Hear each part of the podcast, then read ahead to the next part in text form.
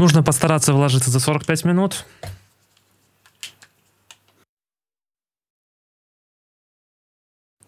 DevOps. Kitchen Talks. Начинаем готовить. Отлично, отлично. ДКТ Я Максима номер... ждал. Э, Максима ждал, что он откуда появится и начнет говорить, э, начинаем готовить. Но нет, сегодня у нас Kubernetes обзор, поэтому Максим как всегда, который очень любит Kubernetes. На самом деле, я знаю, что он уже сейчас на проекте, где есть и Helm, и Kubernetes. И он по-прежнему все говорит, что нет, нет, нет. Но, видите, говорить одно, а делать другое. Так, сейчас я переключу на нашу любимую мелодию. Отлично, звук пошел. А, всем добро пожаловать. И сегодня в нашей студии Виктор, Саша и уже второй раз Мария. А, и у нас сегодня в основном такой обзорный выпуск новостной, слэш, наверное, Kubernetes, можно прямо даже смело так это назвать. Но начнем мы не с Kubernetes, да, Саш? Да? Я ты просто сказал про Helm, я вот э, интересная история, чтобы начать не с официальной части. Вчера э, в очередной раз я раз... Что-что-что? У нас есть официальная часть, я не знал. Конечно, конечно, конечно. Вчера в очередной час, э, вчера в очередной раз производил очистку от всякого мусора на своем маке и с э, достаточно интересным впечатлением обнаружил, что у меня Helm хранит около 10 гигабайт этих всех репозиториев у меня локально. Так что да, казалось бы, Helm чарты, вроде бы там такого большого ничего не должно быть, но когда все репозитории и кучу всего ставишь, короче, все это у тебя локально кэшируется, поэтому чистите мусор на своем компьютере. Это да, а я на своем маке недавно, который от Амазона решил посмотреть, э, у меня там конфигурация получается 256, я решил посмотреть, какой там израсход э, Винчестера. И ты знаешь, я был удивлен. Получается, что в принципе за год у меня уже 12% износа Винчестера. Ну, то а есть, где э, смотрел? А, ну, тула есть. Я потом ссылку, когда будем публиковать, я оставлю. В терминале? Да, да, да, да. А, это ж чушь. Ну, это ж уже доказали. Ну, на самом деле, эта тула не имеет э, возможности сопоставить э, те SSD, которые стоят в маках, с официальными показателями э, Smart метрик, потому что это же кастомное, которое Apple заказывает у вендоров, которые им делают, и они ну, сами по себе не соотносятся с серийными моделями. И эта тула на самом деле делает очень оценочное оценочную оценку, да, тавтологии немножко, но по факту уже много кто сказал, что эта тула на маках вообще не репрезентативна, потому что она не отражает реальности. Так что все этот крики по поводу того, что мой Mac скоро умрет, это очень сильно натянуто. Ну, 12% за год, это значит, что, в принципе, можно пользоваться 10 лет. Не думаю, что можно будет протянуть на одном ноутбуке 10 лет. Делить на 2. Если у тебя 16 гигабайт оперативной памяти, можешь на 3 делить. Ну, посмотрим, посмотрим, посмотрим. А, давай, основная часть. Да, нет, не Ты у нас community builder, э, поэтому давай я тебе передам такую возможность. Да, э, у нас маленькая новость про Amazon. Да, буквально на недельке прошлой Amazon представил и релизнул новый регион, Объединенные Арабские Эмираты. Э, на данный момент это достаточно активный рынок. Там очень большое количество интересных и глобальных стартапов. Ну и, соответственно, Amazon постоянно работает над расширением своего покрытия как э, глобальных регионов availability zone, так и локальных local zone, each locations и так далее, что позволяет улучшить доставку контента в разные части мира, там даже где нету региона. Э, новый регион, как всегда, состоит из трех availability зон. Ну, иногда, конечно, на старте вас дел меньше, но сейчас в основном все стартуют от трех, и три это как бы такая золотая середина на сегодняшний день. Все почти регионы состоят из трех и более availability зон. Ну, соответственно, если вдруг у вас э, находятся какие-то клиенты, большая часть клиентов, и у вас, вам достаточно резонно развернуть там часть инфраструктуры, я бы подождал чуть-чуть и попробовал это сделать. Ну, потому что я не люблю рекомендовать делать сразу, когда что-то релизится, прям бежать и начинать работать. Но Amazon проводит достаточно хорошее тестирование, поэтому, возможно, это перестраховка, но тем не менее. Да, и пользуясь случаем, если вы заметили, не заметили, у нас э, вот уже вышел первый выпуск э, новой серии под названием «Готовим Amazon», где мы с вами будем рассматривать достаточно разные практические задачи и решать их разными сервисами Амазона, выбирать самое лучшее решение и, грубо говоря, максимально приближать его к продакшн ready. Следите, есть отдельный плейлист на нашем каналчике, где в том числе можно отслеживать добавление нового контента. Ну и, конечно же, нажимайте колокольчик, чтобы не пропускать это видео в момент релиза. И здесь, наверное, здесь подчеркну только момент о том, что на самом деле на этой неделе я так решил глянуть, какая у нас статистика прослушивания именно в подкаст режиме, я имею в виду только аудио, и был на самом деле приятно удивлен. Нас слушает где-то в районе 800 человек на каждый выпуск. Не сказать, что это прям гигантские цифры, да, то есть это не тысячи, не миллионы и так далее, но с другой стороны это тоже достаточно большая цифра, поэтому мы, ну, навряд ли будем публиковать в аудио формате только э, вот эти уроки, поэтому заходите уже на YouTube канал и там смотрите, потому что без визуала, к сожалению, там будет очень тяжело что-то рассказать и показать, ну, потому что там в основном показываем, как делать и почему делаем именно так, а не иначе. Да-да. Это, наверное, с Амазоном все. Мария, ты скажи хоть слово, а то я так сказал, что на сегодня это Мария в гостях, э, все дела. А это еще вот уже прошло, не знаю, сколько там минут, уже почти, ну, на моем таймере уже 10, ну, понятно, что там мы разогревались в старте. Как дела? Все отлично. Э, два дня успешно проработала SRE инженером. Полет нормальный. Осталось еще очень много дней. Ну, уже два дня уже, уже хорошо. Это уже хороший да. старт. Я думаю, что все у тебя будет прям супер-пупер. Uh, мне там даже писали в комментариях, я видел под одним из предыдущих выпусков про то, uh, все-таки вот ту дилемму, да, где как-то на одном из стримов мы спрашивали, спрашивали, типа, что лучше учить, Python или Go, и вот парень тоже вернулся такой, вот, говорит, я начал учить как DevOps-специалист Go, так а что вы порекомендуете, Go или Python? Ну, я не буду спрашивать Марии, потому что Мария уже как бы на Go. Э, спрошу Саш, Саша, ты что думаешь? А я же тебе писал. Ну, ты мне писал, ты скажи всем. Не, ну, я, я считаю, что, в принципе, ставить вопрос, хочу быть DevOps-инженером, какой язык программирования учить, да, там, по-моему, так был этот вопрос сформирован, если я не ошибаюсь. Тут, ну, наверное, похоже, да. Да, угу. тут, наверное, а, это, наверное, в другом, э, в другом подкасте, короче, неважно. Э, я к тому, что, во-первых, учить надо с основ, да, то есть, а для этого подойдет что-то, что вам больше зайдет. Я просто, например, учил языки программирования еще с э, шестого класса, поэтому мне в целом плюс-минус легко понимается, как, что и где и в чем различие, но тем не менее. Э, лучше всегда начинать с основ. Если же хотите сразу вкинуться в DevOps через разработку или ну, у вас есть резонное понятие, что язык программирования сопряжен с DevOps, что на самом деле так и есть, то тут, ну, мое личное мнение, что на данный момент Python, он как минимум более конкурентен на рынке, потому что больше компаний и больше, в принципе, этот язык сейчас самый популярный, да, там в мире он делит там из года в год первые строчки с э, кем, с JavaScript, там, C-Sharp иногда. Они друг друга постоянно туда-сюда пододвигают. Не C-Sharp, кто-то там, не помню, короче, третий язык. Ну, в основном Node.js, JavaScript, они там вот с Python постоянно соревнуются. И даже с банального того же Terraform, да, недавно стояла цель тестировать Terraform модули, прям хорошо тестировать с э, интеграционными тестами, с э, end-to-end тестами, с функциональными тестами инфраструктуры. И, к сожалению, готовое решение на том же GoLang, знаменитый терра-тест от компании GrantWorks, он очень узко покрывает набор сервисов из коробки. Все остальное надо дальше писать. И строгая типизация GoLang для меня лично не очень удобно. И банально поддерживать эту кодовую базу другим инженерам будет сложнее, потому что я выучу Golang, а там 4 инженера скажут, я знаю Python, зачем мне учить Golang. Поэтому воспользовались библиотекой TF-тест от Google, которая написана на Python, интегрируется в PyTest и отлично, ну, прям работает.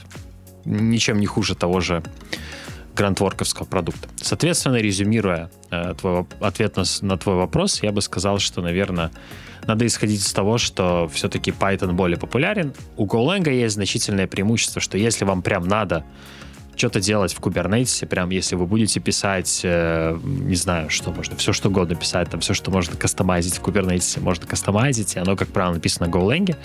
Даже те же операторы можно писать на других языках, но они чуть медленнее и чуть хуже работают то тогда GoLang, да. Если вам надо писать Terraform провайдеры, GoLang, да. Во всех остальных случаях, э, ну, я бы отдал преимущество на старте голом исключительно Python, потому что он более распространен, он медленнее, понятное дело, но для реализации часто скриптовой задачи, которая стоит перед DevOps, где надо связать какие-то две системы, сходить в какой-то API и сделать что-либо, с 99% вероятностью вы найдете что-то готовое, либо библиотеку, официальную, неофициальную, которая вам поможет это сделать. Да, банальный пример с битбакетом. Да. Сегодня все больше и больше заказчиков почему-то это выбирают, хотя я их за это очень сильно ненавижу, э, потому что Bitbucket Pipelines очень крутая штука, но до поры до времени. И вот там он есть API, и там есть питоновская библиотека, и она мало того, что плохо поддерживается, всех остальных просто нету. Поэтому тут исходя из чисто популярности, я бы рекомендовал Python. Зато для Bitbucket, наверное, можно написать свою библиотеку, стать популярным э, open source заработать денег и ничего не делать до конца жизни. Open source подожди, про деньги, к сожалению. Да, я тоже так думаю. что Он про перепродажу скорее, да. Возможно, возможно, но это так. Скажем, шанс есть. Шанс есть всегда. Ну, я вообще ставлю свои 5 копеек, раз меня позвали. А, думаю, что нужно учить то, что нравится. Нравится вам Го, учите Го, потому что вы придете на любую другую работу, скажут вам писать на баше, будете писать на баше, скажут вам пишите на питоне, будешь писать на питоне. Ну, то есть Здесь, если ты понимаешь основы, как ты, собственно, сам и сказал, я думаю, что не составит труда там потратить, не знаю, там, пару часов изучить какие-то, не знаю, идиоматический способ написания той или иной вещи на там, конкретном языке, и ты как бы готов писать код. Вот, поэтому здесь follow your heart. Тут проблема в том, что, можешь понимаешь, когда ты... Ну, что значит любить писать на Go или там на Python? Когда ты ничего не знаешь ни одного, ни другого, ты не можешь сам определиться, что тебе больше нравится. Мне кажется, это на самом деле большая проблема. И поэтому ребята, ну, я прекрасно понимаю, почему ребята спрашивают совета, типа, с чего начать.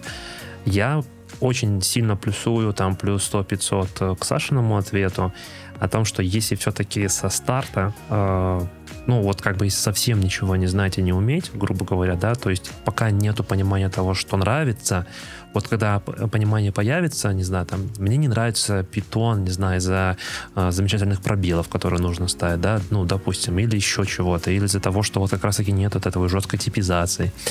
А, когда вот свое мнение будет сформировано, тогда действительно я бы уже сказал бы, go, это вперед, это то, что вам потенциально может быть нужно, полезно и важно.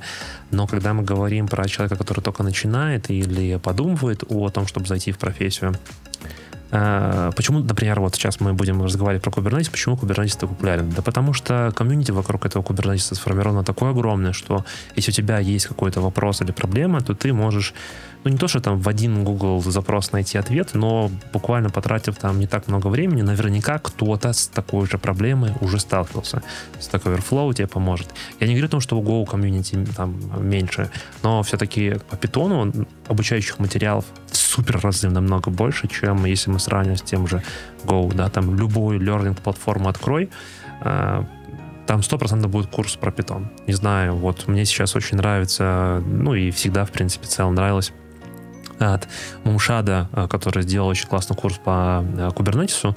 Э, даже там у него сейчас свой коды Cloud, и то есть Python курс. Они там вроде собирались Go, может, уже зарелизили, но, тем не менее, они сначала сделали Python. Ну, в общем, как бы как-то так. Вот когда вы сформируете свое мнение, э, то есть вам нравится, грубо говоря, или не нравится, вот тогда я полностью согласен, что можно вполне делать переключение уже на какой-то другой язык. Это мы так подробно разжевали вопрос. Вот я что-то пытался его найти сейчас в комментариях. Э, там просто такой достаточно большой был вопрос, и что-то вот сейчас так сходу не могу найти, что у нас стало как-то много комментариев у нас на канале. Э, ладно, поехали дальше. Kubernetes 1.25. Расскажи, Маш, передаю полностью тебе слово. Ты у нас эксперт, ты преподавала Kubernetes. Вперед. Окей. Okay. А, ну, в целом, наверное, я бы описала этот релиз как движемся в сторону enterprise, потому что очень много таких изменений, да, касающихся observability, maturity проекта, то есть Kubernetes становится более взрослым, более готовым к, к тому, чтобы решать проблемы enterprise, то есть крупных компаний. Ну вот, поэтому в целом в самом релизе есть много интересных фишек, но чего-то прорывного, наверное, не было уже довольно большое количество времени, ну, релиз, наверное, 3-4. Ну, вот, то есть в основном а, не знаю, как бы много, много функциональности переходит из альфа, бет фич в stable, да, то есть они пытаются вокруг Kubernetes все-таки делать э, экосистему, экосистему из контейнер рантаймов, экосистему из network плагинов и так далее. Вот, поэтому э, давайте, наверное, начнем по порядку с э, стабилизации CSI Migration. Собственно, довольно интересный э, интересная фича. Они наконец-то убрали из исходного кода Kubernetes э, интеграцию с другими storage сториджами в целом, да, то есть а, раньше была история похожая, как и с докером, да, у них в основном коде поддерживались какие-то хранилища, соответственно, было сложно внедрять новые изменения, приходилось подстраиваться под основной релиз Kubernetes, соответственно, это все обрастала большим количеством техдолга, фичи ждали долго, и, в общем, ничего особо полезного в этом не было. Вот, и, наконец-то, выпилили последним GlusterFS, плагин, я посмотрела по релиз notes специально. Вот. Теперь для того, чтобы добавить поддержку нового сториджа, нужно просто почитать спецификацию и написать свой плагин. Вот так легко должно быть. Я правильно понимаю, то есть основная задача вот этой штуки, э, раньше, если, например, условно, я хотел написать свой storage интерфейс, э, плагин для работы, не знаю, ну, например, возьмем тот же Amazon с EBS, то мне нужно было интегрировать работу этого плагина прямо в, э, в сам Kubernetes. Ну да, когда не было, когда они не придумали вот этот вот CSI интерфейс, uh-huh. да, тогда да, э, это было действительно большой проблемой. Просто еще а, в начале вообще своего существования Kubernetes из коробки поддерживал уже достаточно большое количество систем. Например, он сейчас, да, поддерживает там интеграцию с NFS, монтирование папок. Раньше это были еще гид-репозитории. И, соответственно, поддержка вот этого большого перечня сториджей, она ну, была довольно сложной и занимала очень много времени. Поэтому потихоньку а, все начали а, оттуда уходить. И у Гугла есть, например, сейчас свой да, CSI-плагин, у которого больше фич. У Амазона, насколько я помню, в том числе есть свой CSI-плагин и так далее. То есть, в принципе, все крупные облачные провайдеры обзавелись своими плагинами, и они сами управляют, да, там, какие фичи предоставлять пользователям, какие не предоставлять. Вот, поэтому, да, это, наверное, важное изменение. Наконец-то теперь, если вы придумали новый storage, вы можете написать плагин и пользоваться им. Вот так. Ну да, я бы тут, честно говоря, еще добавил, что на самом деле Витя говорит, да, раньше. Раньше это при царе Горохе, как говорится, потому что CSI появился же там с 1.14, если я не ошибаюсь, или с 17 он уже был в стабильной ветке, 14 появился как альфа-версия. То есть уже с этого момента было определено, что направление изначально выбрано неверно, и это очень сильно напоминает историю Sensible, да. Мы там два года назад с вами на кухне рассматривали мажорный релиз Sensible, где решили убрать все вот эти вот штуки, эм, как э, модули какие-то с узконаправленные из основной ветки, потому что банально сопровождать тяжело. Я помню свой pull request, короче, в Ansible, чтобы пофиксать один параметр в Jenkins э, модуле. Ну, там, Jenkins job модуле, не помню. То есть просто банально, чтобы этот э, маленький change вмержить, э, ну, я ждал два месяца. Ну, поэтому это не очень удобно и правильно. Поэтому они приняли решение уйти в сторону коллекции, разнесли все, чтобы максимально облегчить ядро и сопровождать его той же группой энтузиастов, и все остальное отдать каким-то отдельным веткам, да, то есть Amazon или любители Амазона сопровождают условно Amazon модули и коллекцию и так далее. То же самое и тут. Ну, то есть это логично, потому что клауды не стоят на месте, клауды работают над оптимизацией, над улучшением процессов, которые необходимы для того, чтобы их примонтировать, и вполне логично, что лучше разделять э, направление, облегчить ядро, облегчить управление, ну, точнее, сопровождение этого ядра и, соответственно, возможно, не привязываться к релизным циклам Kubernetes, если тебе надо выпустить какое-то изменение по э, багфиксу твоего драйвера, ну, например. Поэтому, да, это очень тоже классная штука, и все, в принципе, остальное Окей, окей, поехали, поехали дальше. Поехали дальше. Что у нас следующее? У нас следующее это контейнер чекпоинтинг. Что это такое? Кто расскажет? Насколько я поняла, да, это функционал, mm-hmm. который позволяет э, создавать какие-то контрольные точки в контейнере, я так понимаю, фиксировать состояние контейнера. Соответственно, можно для там не знаю, расследование каких-то инцидентов будет, условно говоря, возвращаться во времени, да, и смотреть, что происходило в контейнере э, в определенной ситуации. Вот. Интересно вообще в целом, как эту фишку будут использовать. Я так быстро посмотрела. Насколько я поняла, именно реализации использования еще нет. То есть фичу добавили, но пока непонятно конкретно, в каких инструментах ее можно, например, попробовать, да, посмотреть на живую, как она работает. Вот. Но я думаю, что те, кто занимаются безопасностью, должны оценить. Ну да, я действительно, то, как я понял, как бы, по сути, я могу взять мой контейнер, его перенести в какое-то другое место, и э, контейнер об этом практически, ну, как написано в фиче, не будет догадываться о том, что теперь я запускаюсь э, условно в другом изолированном, например, Kubernetes кластере или еще что-то, и уже дальше играться с какими-то, не знаю, возможно, там, настройками или проверкой о том, что если там какие-то уязвимости, если вредоносный трафик и так далее, и так далее, и так далее. То есть э, полная такая получается изоляция того, что как бы я взял, перенес и уже тестирую на, например, не знаю, там, на dev environment, если я подозреваю, что с этим Kubernetes, с этим контейнером происходит что-то не так. А следующее это Open Telemetry Tracing. А, Здесь, я, я, ну, я да, добавил, да, что давай, на самом да, деле да, эта давай. штука прям, прям работает. Ну, я для интереса, я для интереса поднял просто там условно на виртуальной машине на коленке кластер, mm-hmm. просто сам. Я не знаю, как в менедж-сервисах, но ну, как бы тут ставится фичер-флажок, как написано, да, который включает на уровне кубилета этот функционал, и ты с той же машины делаешь в кубилет curl, он прям ну, делает, ну, то есть там, как, как и написано в changelog, на самом деле.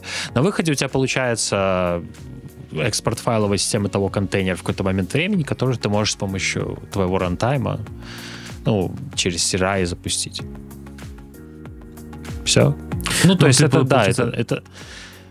Подожди, да. ты, ты как бы получаешь не только же, получается, что файловую систему, там же получается, что у того же Kubernetes, по-моему, пере, перевели в stable, это как раз-таки относится к снапшотам, что ты можешь э, делать какую-то отсечку по времени состояния и потом, например, уже делать бэкап э, с этого снапшота грубо говоря.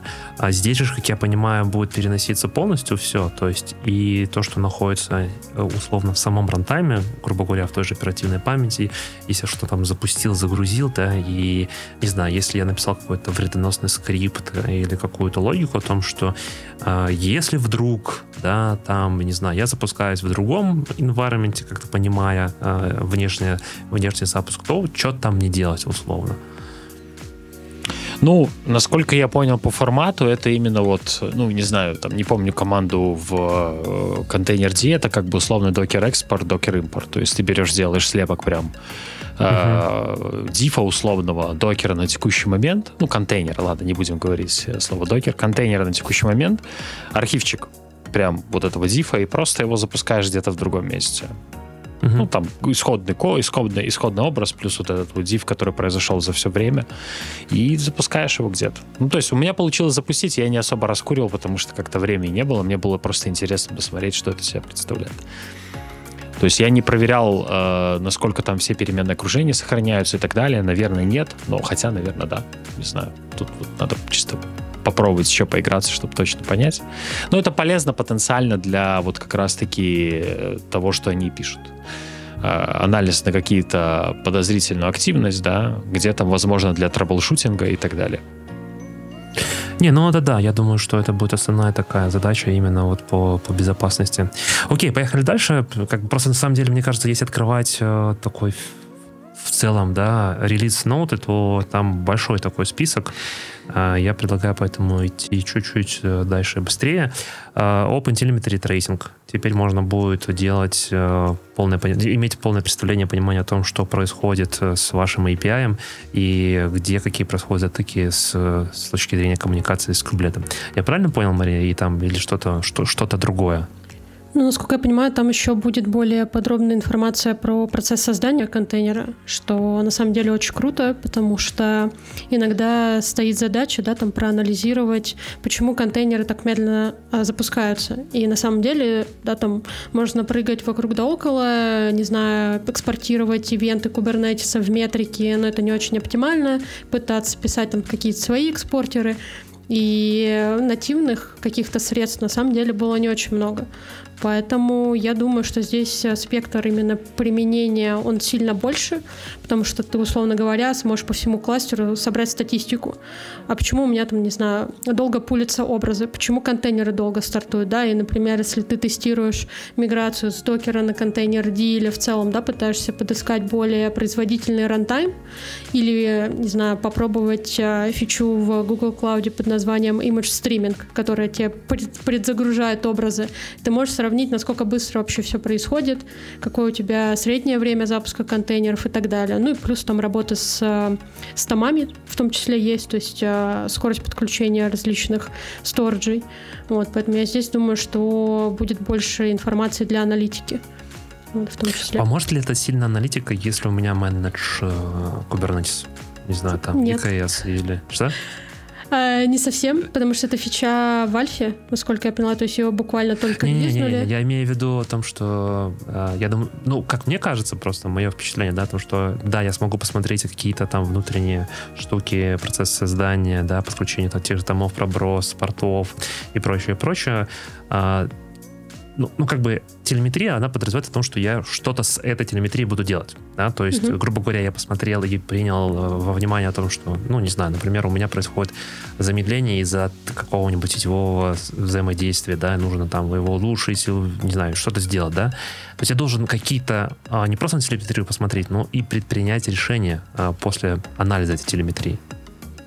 Ну, у тебя проблемы могут быть же разные, да, соответственно, mm-hmm. если ты общаешься с саппортом, с тебя могут требовать дополнительную информацию. Тебе, как а, пользователю, нужно иметь хотя бы возможность ее предоставить, правильно? Соответственно, до а, релиза этой фичи у тебя даже фактической возможности не было. Ну, то есть здесь, а, как минимум, ты можешь оценить общее состояние системы, да, и сказать, что, например, вот, ребята, я пробую контейнер D, у uh-huh. вас новая фича, а он работает медленно. Типа, в чем проблема? Давайте попробуем разобраться. Вот у меня есть там метрики. Потому что не знаю, насколько вам часто приходилось общаться с саппортом. Мне приходилось и в разных облаках, и чаще всего мяч на нашей стороне. То есть от нас хотят подтверждения наличия проблемы, да, что она не связана именно с конкретным, не знаю, с конкретной конфигурацией нашего окружения, например, или с конкретным use case. Поэтому здесь, мне кажется, это полезно. Вот, observability — это круто. Ну, это да.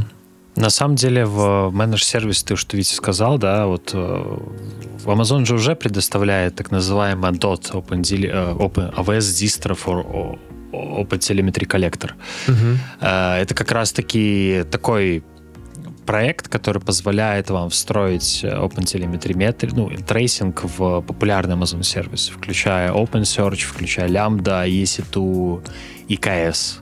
Я не пробовал, я знаю, что есть. Э, я подразумеваю, что, скорее всего, он умеет тоже API Kubernetes смотреть. И я думаю, что когда оно выйдет уже в стейбл ветку, обязательно в менедж-сервисах поддержка появится. Просто вопрос, сколько это времени пройдет. Потому что, к сожалению, менедж-сервисы, по крайней мере, не у всех клаудах, короче, они быстро выпускают свои версии, потому что, как правило, они их немножко правят. Но в целом даже сейчас, я думаю, уже какие-то какой-то трейсинг даже внутри всех событий Kubernetes можно строить. Надо просто попробовать. Я нигде не приходилось пока использовать этот коллектор. Все больше и больше мы движемся к тому, чтобы понимать, э, что полностью происходит с нашей системой. И, кстати, в одной из тем, которую мы будем рассматривать дальше, тем про тренды, там тоже про observability прям большой кусок э, в целом понимания. под Sandbox Ready Condition. Что это такое? Ну, на самом деле, эм, если я правильно поняла да, значение э, этой, этого нововведения, это дополнительный статус, который будет говорить кублету о том, что наш sandbox под да, который на самом деле держит а, сетевой namespace, который нужен для запуска основного приложения, что он действительно готов. Вот, потому что до этого, видимо, мы ему верили а, на слово, и как только создавался sandbox под, и он успешно создавался просто сам процесс запуска контейнера, то мы считали, что все готово. И э, не знаю, как вам приходилось иногда сталкиваться с проблемами а, при создании таких сэндбокс-подов, да, там что, не знаю, уникальные имена заняты, не могут там подключить сеть и так далее. Соответственно, я надеюсь, что это повлияет на стабильность, вот, потому что сам Sandbox Pod — это за, приложение заглушка, то есть там вообще в нем ничего не происходит, и исходный код можно посмотреть на GitHub. Вот, ну, я надеюсь, что это будет э, положительное тоже изменение в сторону стабильности. Вот. А это прямо отдельный под? То есть он поднимается где? На уровне ноды, который готовит namespace? Я, ну, ну я тебя... просто для себя, для, для себя так понял, что это не совсем отдельный под. Я понял, что это, в принципе, создание сэндбокса для пода. Я да, тоже да, так и есть. Не-не, так и есть. То есть у вас создается, у вас всегда создается же пауз-контейнер к основному приложению. Соответственно, mm-hmm. я так понимаю, что они подразумевают вот этот вот сэндбокс и создание пауз-контейнера. Вот, потому что это является, скажем так, началом в целом инициализации процесса создания пода. То есть сначала мы подготавливаем все ресурсы, потом передаем, а, потом, собственно, создаем основное приложение, основной контейнер с приложением. Ну вот я так, mm-hmm. я, я, я просто понял, что это вообще ответственность кубилета, да, то есть когда он понимает, что все, я должен кого-то поднять, он готовит namespace, говорит, что все, sandbox ready, после этого он уже начинает стартовать контейнер, и он уже дальше полетел. Ну, я, я как понял, там, что здесь основная фича, вот именно вот э, что поменялось, да, то, что теперь добавилась возможность сказ- сказать, да, state именно по нетворку, то есть э, появилась ли сеть у пода, раньше такой возможности не было сделать, да, теперь такая возможность есть. А, но мне кажется, это, важный такой статус, потому что если нет сетевого подключения, то, ну, как бы сама готовность, готовность самого пода, это как бы еще далеко впереди. Ну, как бы без, без сети, наверное, нам под особо и не нужен. А, следующее, если мы закончили, я да, думаю, чуть дальше идти. Следующее, вы, если что, меня прерывайте, можно смело там, может, и не стесняйтесь, там говори, э, пацан, а, давай обратно. А, следующее это про Socket Alignment. Э, мне кажется, что работа с Numa только если у вас Kubernetes, который работает на Bar Metal. Не думаю, что это будет э, интересно и актуально, если вы запускаете свои Kubernetes кластера внутри каких-то виртуальных машин. Но, тем не менее, да, как мне понравилось, как э, ты, Маша, вначале сказал о том, что Kubernetes в целом движется именно к enterprise, к стабильности, и это показывает не только теми фичами, которые по итогу сейчас вот мы видим в этих релиз-нотах, продуктах, но и в том, что они же, по-моему, с предыдущей версии поменяли свой релиз lifecycle. Теперь они выпускаются чуточку реже. А, если я помню, раньше они выпускались там, грубо говоря, каждых, э, по-моему, 15 недель что-то такое. Ну, в общем, сейчас они выпускаются, по-моему, 3 раза в год. Раньше они выпускались, по-моему, там, практически 4 раза в год. А, что тоже говорит о том, что уже в бэклоге не так много фич, не так много изменений. Па-па-па-па-пам. Что дальше из бета-фичей, стейбл-фичей мы хотим подсветить, рассказать? Маша, выбирай, говори. Ну, давайте по порядку. Эфемерные контейнеры. Я думаю, что будет важно про них а, рассказать. На самом деле поддержка этих контейнеров, она появилась, мне кажется, в 1.19, если я не ошибаюсь, в купе. Соответственно, ты мог выполнить команду kubestel а, debug, вот, и у тебя к указанному поду создается еще один контейнер, и ты можешь, словно говоря, в той же там, в том же сетевом namespace, в том же namespace, там, условно говоря, зависит от настроек, в том же namespace, не знаю, с процессами, ты мог начать что-то дебажить. При этом у тебя контейнер ты мог создать там с нужными тебе инструментами, соответственно, тебе не было необходимости добавлять к основному приложению какие-то инструменты для разработчиков, отладку, да, там дополнительные штуки для работы с облаками, ты мог это отдельно, изолированно что-то подебажить, сказать, я закончил с дебагом, этот контейнер будет потом удален. Вот, и теперь э, с релизом 1.25 мы сможем эту фичу использовать во всех Kubernetes кластерах, вот, потому что до этого только там, где включена поддержка бета-флагов. Ты пользовался вообще эфемерными вот этими контейнерами?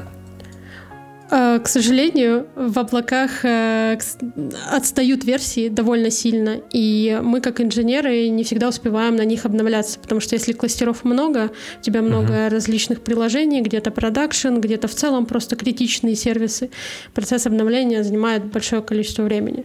И мы сидели на 1.21 довольно долго, и вот только недавно на 1.22 переехали, вот, и мне не приходилось еще дебажить с э, эфемерными контейнерами, но я очень рада это поделать, потому что случаи, когда это было нужно, бывали, и приходилось там лезть на виртуальную машину и что-то из нее делать, что не очень удобно.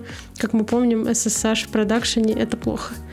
Подожди, подожди, подожди. Ты с предыдущего выпуска говорила, что ты прям в продакшн по SSH заходила, и там даже да, в комментариях было о том, что а если через бастион закинуть прям, что, это же все же безопасно. Ну, ребята, на самом деле была идея в том, что по SSH все-таки заходить в продакшн, это, ну, в целом можно, но, наверное, не всегда является самым правильным вариантом. Используйте Telnet, а, да? Да-да-да, используйте Telnet или по RDP подключайтесь. Вредные советы. Да, приятные советы. Э, так, ну это тут, наверное, от себя...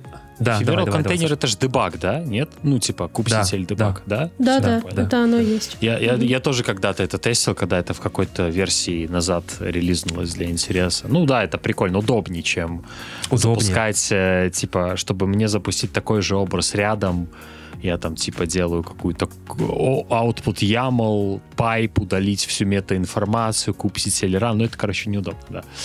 Debug в этом плане классная штука. Ну, почему? Иногда бывает так, что я, например, делал просто дополнительно еще контейнер внутри свой, который, ну, требовался для работы, и ты подключался, смотрел, что происходит в namespace, грубо говоря. Ну. А тебе не надо было рестартовать? Ну, это если ты пытался изменить текущую а, да, конфигурацию да, кода, да, да, это да, же нужно, рестарт. Нужно было, конечно, конечно, mm-hmm. конечно, конечно. Но я имею в виду в том, что если совсем какая-то вот критическая ситуация, тебе хочется прям туда про, ну, про, про, пролезть и посмотреть, то, ну, вот такие вот, как бы дополнительно оверхед по а, получается, во-первых, по рестарту, во-вторых, по э, тому, что добавляешь ресурс, который постоянно там висит, э, дополнительный контейнер. Так, это было, кстати, стейбл фича. Теперь эфемерные контейнеры в стейбл. А, также в стейбле у нас C-Group версии 2. А, такая, если честно, я не то чтобы прям специалист по C-группам, но из того, что я помню, там значительная разница именно по, скажем так, по построению, где находятся эти непосредственно C-группы. Вот. А, и хотел, наверное, еще от себя напомнить о том, что C-группы — это, по сути, а, что мы можем использовать, а namespace, ну, если мы говорим про контейнер, абстракцию контейнера, то а namespace — это то, что мы можем видеть. Если так супер-супер очень абстрактно и очень high-level объяснить. Неплохо. Неплохо. Мне понравилось. Надо записать. Да, ну, реально, очень, очень, очень хорошо. Спасибо. Александр, от вас такое услышать, это прям очень приятно. Теперь, теперь буду знать, как, как э, бабушкам рассказывать, чем я занимаюсь на работе. Они хоть поймут теперь. Не, ну, на самом деле просто очень тяжело объяснить, что такое C-группы и namespace, да, я имею в виду с точки зрения Все именно правильно. контейнеров, да, там вот, вот этих вот э, определения. Ну и для себя, вот я даже в наш конспектик э, по подготовке прям написал, что C-группа это лимиты, что ты можешь использовать. Вот what you can use, да, а namespace это то, что можешь ты видеть, ну, по сути, поле твоего зрения. Это, это супер так, типа, для маленьких, а, но Нет, я думаю, ну, что... Зато, зато емко. Да. А, так, тут на самом деле я не знаю, что еще добавить про C-группы. Э, ну, прикольно, здорово. Э, из бета-фичей я еще, наверное, добавил, потому что теперь все комп по умолчанию включен, э, что добавляет тоже, наверное, такое maturity к состоянию самого Kubernetes. Ну, наверное, это все из таких больших, таких не относящихся к какому-то подразделению фичей со стороны Kubernetes. И следующий большой кусок — это хранилище. А не будем Саша, говорить про topology spread? Нет? А, ну давай, давай. Не, ну я вкратце. Тут на самом деле э, изменение небольшое, оно больше казалось э, ускорению этого процесса, да. Я скорее про саму фичку хочу рассказать, потому что не все знают. Я о ней узнал, ну типа, вот не совру, месяц назад. Э, очень крутая... Да, да, да, да, прикинь. Серьезно? Не приходилось, а тут пришлось. Ну, для тех, кто не знает, это достаточно такой более жесткое э, указание того, где вы хотите запускать различные компоненты вашего приложения, позволяет вычислять так называемые, я не знаю, как это на русский переводится слово skew. Что это, как это переводится? Я даже не знаю. Вес, наверное, нет? Э, Что-то типа такого. Ну, я бы сказал бы для, для себя, вот то, что когда я игрался и смотрел с этим, для меня skew это просто вот размер в какой-то степени. То есть ну, окей. сколько... Вес уве, удельный ну, вес, окей, наверное, окей, как-то окей, так. Хорошо. Наверное. Да, то есть ус, условно позволяет вам э, определить какие-то критерии, по которым вы решаете, какие условия обязательны, какие желательны при моменте скедулинга ваших э, подов на какие-то конкретные ноды. Э, я расскажу свой use case. У меня приложение, которое мне надо было скедулить, очень было важно его располагать в идеале на одной ноде. А, но лучше хотя бы в одной availability зоне Amazon. И, соответственно, до этого это было практически невозможно сделать. У тебя есть вариант либо тейнтами выделять какой-то нот-пул, который будет создаваться в одной availability зоне, но это априори как бы не очень правильно. А в моем случае вот как раз-таки под Topology Spec позволил мне достичь того, что я хочу. То есть я говорил, желательно на той же ноде максимально, ну и обязательно в той же availability зоне. В итоге он всегда поднимает то, что надо, а в связке с карпетером это работает. Ну, а, так что очень крутая штука, если у вас примерно те же требования, например, снизить, э, общ, ну, снизить latency и у, улучшить качество общения между какими-то отдельными подами в угоду там условному high availability и так далее в каких-то моментах, поэтому можно посмотреть на эту штуку.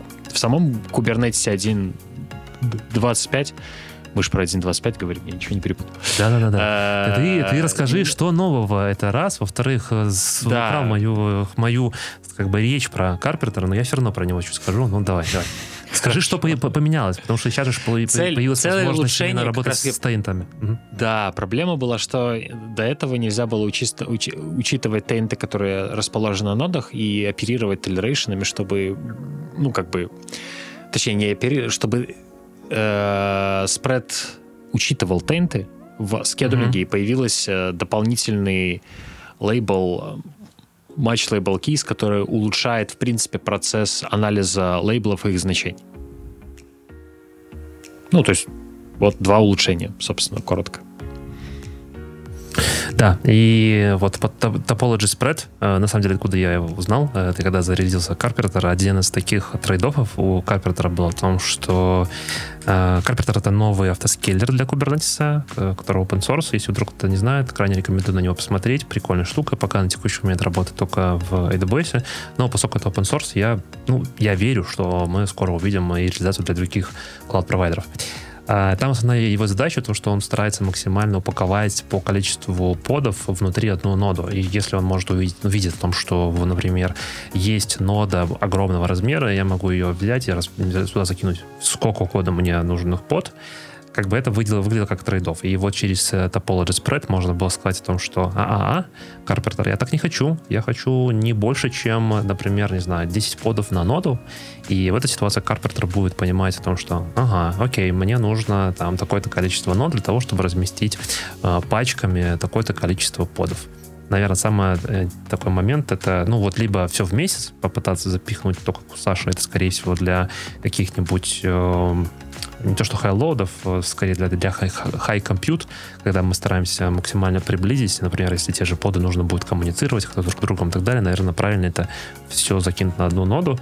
А с другой стороны, наоборот, когда мне нужно это все разместить, это веб-приложение, да, потому что, ну, все равно мы делаем коннект к физической, ну, окей, не физической, а виртуальной машине, и если я запихнул, не знаю, там 30% моих подов на одну ноду, ну, наверное, это не очень good. Не, если, конечно, у меня три ноды всего, то как бы понятное дело.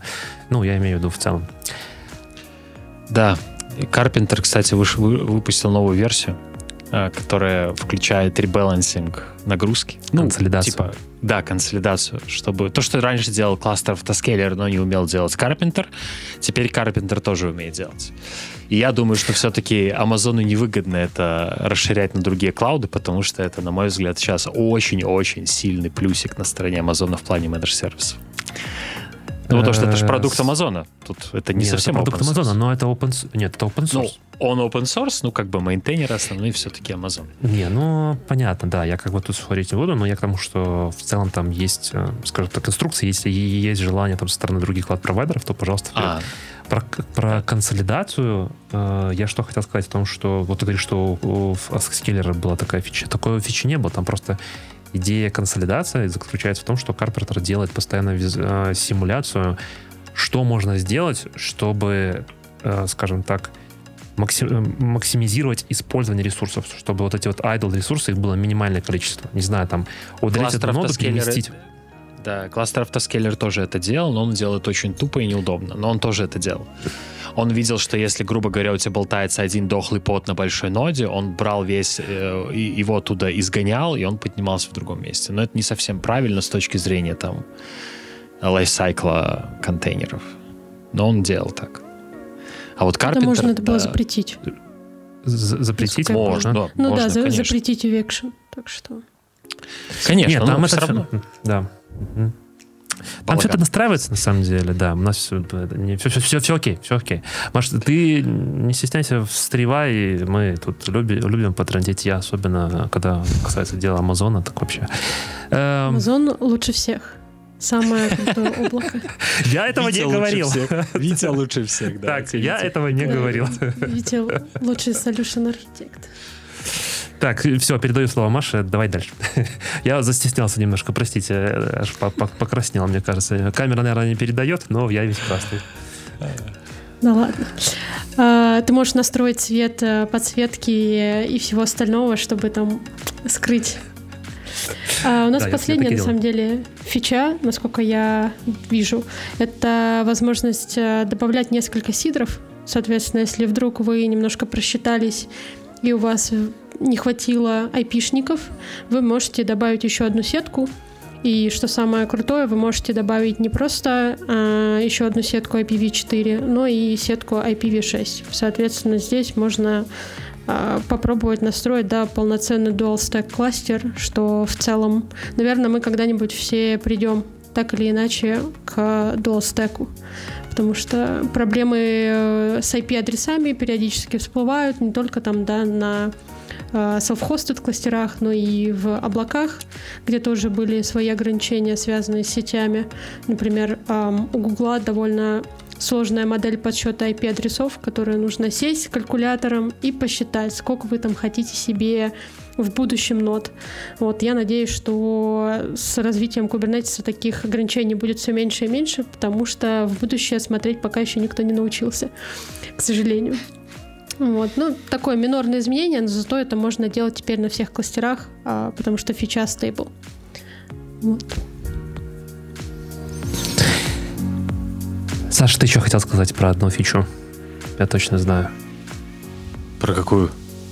А, таймзону. А, да, ну не знаю, на самом деле я просто недавно с этого страдал. Э, появилась возможность настраивать в кронджобах э, Kubernetes э, таймзону, прописывать, чтобы не было вот этого вот рассинхрона между временем кластера и временем, когда вы хотите что-то запускать, не приходилось опять-таки на пальцах высчитывать время. Сейчас таймзона поддерживается. Ну, я именно по этой причине, например, люблю от Кеда, да, это Kubernetes Event Driven автоскейлер. В нем вот тоже есть очень-очень классные функции вокруг крона, и в частности там есть таймзона, это очень удобно. Когда особенно у тебя кластера разбросаны по миру, это прям очень все упрощает. А, на самом деле это не все. Я бы сказал бы о том, что мы, наверное, покрыли процентов, э, ну, как мне кажется, 30-40 из тех фичей, которые есть. Просто что, если про все говорить, то, ну, это просто получится как бы такой, не знаю, прочтение, переход от всего-всего. Наверное, от себя я бы еще добавил о том, что в Stable перешел, перешла фича, которая позволяет делать вам, э, господи, определять range портов, Раньше это нужно было, я еще помню, когда у меня было, были такие вопросы, когда надо было под каждый порт создавать свой network policy, это было прям, прям боль, страдания. Теперь эта фича уже ушла прямо в стейбл, это очень здорово, я считаю, что это прям замечательно. Еще там было несколько фичей, относящихся к сториджу. Э, был удален контроллер под security policy, помню то, что сейчас на место него приходит под security admission, э, прям тоже достаточно большое изменение. А, и в Diamond Set появилась возможность э, Mac Search э, штуки, которая позволяет не удалять под, а ждет, пока не создастся новый. Когда он создастся и запустится, только тогда удалять старый. Наверное, все. Ну, да, да, да. Это было доступно практически везде, но не было доступно для Diamond Set. Не знаю почему. Э, ну, вот теперь, теперь, теперь доступно. А, ну, на самом деле, Kubernetes пришел, э, и мы помним о том, что по Kubernetes есть очень замечательная сертификация, которая называется Certified Kubernetes Administrator. Э, моя уже экспарится вот-вот, э, скажем так, через месяц или через полтора, где-то вот там в октябре. Я тут решил задаться вопросом, как бы это дело все пересдать. И был на самом деле дико немножко расстроен, мягко скажем, о том, что товарищи с CNCF, а, нет, вообще-то не CNCF, это получается Linux Foundation. Linux Foundation теперь полностью переехали на другой оператор по предоставлению услуги вот этих вот сертификаций. И они переехали на мой самый, я бы сказал бы, нелюбимый сертификационный провайдер — это PSI, потому что когда я даже пытался сдавать просто сертификацию типа по Амазону, э, с моим MacBook так и не получилось ничего завести. Э, спустя, там, спустя полтора или два часа на телефоне провисев саппортом, продебажив типа через City, там как другая тула называлась, вместе с саппортом мы запускали, смотрели, что происходит. Я понял, что PSM я не очень хочу пользоваться, и судя по тому, какие есть сейчас фидбэки в интернетах, это все работает крайне не очень хорошо. Саш, расскажешь чуть-чуть подробнее? Я знаю, что ты прочитал весь э, тред на Reddit. Да. Не, ну на самом деле я не уверен, что я прям самая лучшая экспертиза в этом, да, потому что я готовлюсь, я тоже хочу сдать этот сертификат. Сначала я сдам, попробую сдать э, Specialty AWS сертификацию в следующем месяце, у меня заканчивается ваучер, а потом, типа, пойду CK сдавать. Вот, и мой коллега рассказывал нам буквально вот Давич о том, как он сдавал CK два месяца назад, ну или там полтора, не помню. А, это был его первый экзамен Certified Kubernetes администратор как раз-таки после апдейта со сменой платформы. И вот он рассказывал про все замечательные вещи. То есть то, что ты говоришь, у тебя там на маке не завелось, да, это, наверное, была проблема, потому что они очень сильно зависели от клиента. Сейчас они максимально перекидывают всю работу на, сторон, на сторону какой-то системы виртуализации по ту сторону. И у тебя банально запускается, ну, насколько я понял, э, со всех вот тредов и так далее, Э, в браузере запускается RDP-сессия на эту виртуальную машину, через которую ты поднимаешь SSH-подключение на машину, где тебе надо будет работать. В результате этого у тебя как бы, во-первых, очень классный э, фидбэк от э, той части, да, то есть ты абсолютно не можешь пользоваться буфером обмена, потому что мало того, что в принципе Mac и не Mac это беда, а когда у тебя еще RDP, когда у тебя еще SSH, то есть там надо просто комбинации как-то в голове держать и учить и так далее. К сожалению, протестировать заранее это нигде нельзя. Э, более того, проблема с тем, что если у тебя нет внешнего монитора, а только Mac 13 дюймов, открыв вкладку э, Kubernetes документации, которой можно пользоваться на экзамене, и параллельно переключаясь на эту SSH-сессию, и все это происходит в remote десктопе, насколько я опять-таки понял, это очень неудобно на маленьком 13-дюймовом экране и RDP-сессию, которая явно не 4К или 2,5К расширения, а там где-то, короче, Full HD в лучшем случае. Э, тебе очень проблематично что-то там увидеть, особенно в терминале. Поэтому рекомендация один использовать внешний монитор, а если у вас ноутбук, соответственно, ноутбук должен быть закрыт, поэтому вам нужна внешняя камера, мышка и клавиатура. Это как бы первый пункт. Ну и все вот это надо иметь в виду, надо понимать, надо выучить в Ubuntu, потому что хостовая система, на которой ты в итоге работаешь, это Ubuntu, надо знать хоткей, Э, в идеале пользоваться в Ubuntu хоткеями на открытие отдельных, как там называется, ну, типа workspace, между которыми ты можешь переключаться. В одном workspace открываешь браузер, во втором терминал, и ты тогда удобно можешь переключаться, потому что там Alt-Tab на Маке как-то не работает от слова совсем. Поэтому только так. Ну, короче, очень много страшных сказок, и на Reddit там то же самое. То есть, э, если кратко, то очень сильно прочитайте, очень сильно подготовьтесь, возьмите внешний монитор и не обижайтесь Камеру? на про Э, ну да, камеру внешнюю, приготовьте комнату. Вот у меня самая большая проблема это найти, где сдавать. То есть у меня нету проблемы сдавать, у меня проблема придумать место, где не будет ничего, к чему нельзя будет придраться. Я думаю даже снять квартиру на сутки, чтобы сдать сертификацию, потому что... Потому что Это я смотрю, серьезно решил подойти к этому вопросу, судя по всему. Потому что вариантов у меня на самом деле немного. Поэтому, ну, на самом деле очень интересный experience. Я думаю, что мы с тобой будем сдавать примерно в один э, отрезок времени, плюс-минус. Поэтому, может быть, даже потом э, на горячую сделаем какой-то обзор ощущений. Это да, я думаю, что мы точно сделаем. А, Я еще планировал, может, мы сделаем пару стримов. Маша, как ты вообще относишься к сертификации и не собираешься ли сдавать СК? Может, не знаю, А я уже СКС, сдавала я СК. А, ты же сдавал, да? Да, И я сдавала тебе? в прошлом году.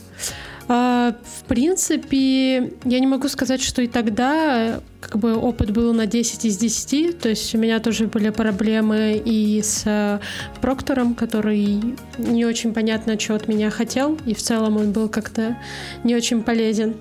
А латенси в терминале была тоже довольно большая, то есть у меня подлагивал ввод, вот, соответственно, там случайные нажатия, и хопа, мне приходилось перезапускать, короче, сам экзамен пару раз, потому что если ты вылогиниваешься до... Ну, если ты вылогиниваешься из сессии, у тебя ты ничего сделать не можешь, то есть тебе нужно просить проктора, чтобы тебе ребутнули а, саму, саму, сам терминал, где ты сдаешь.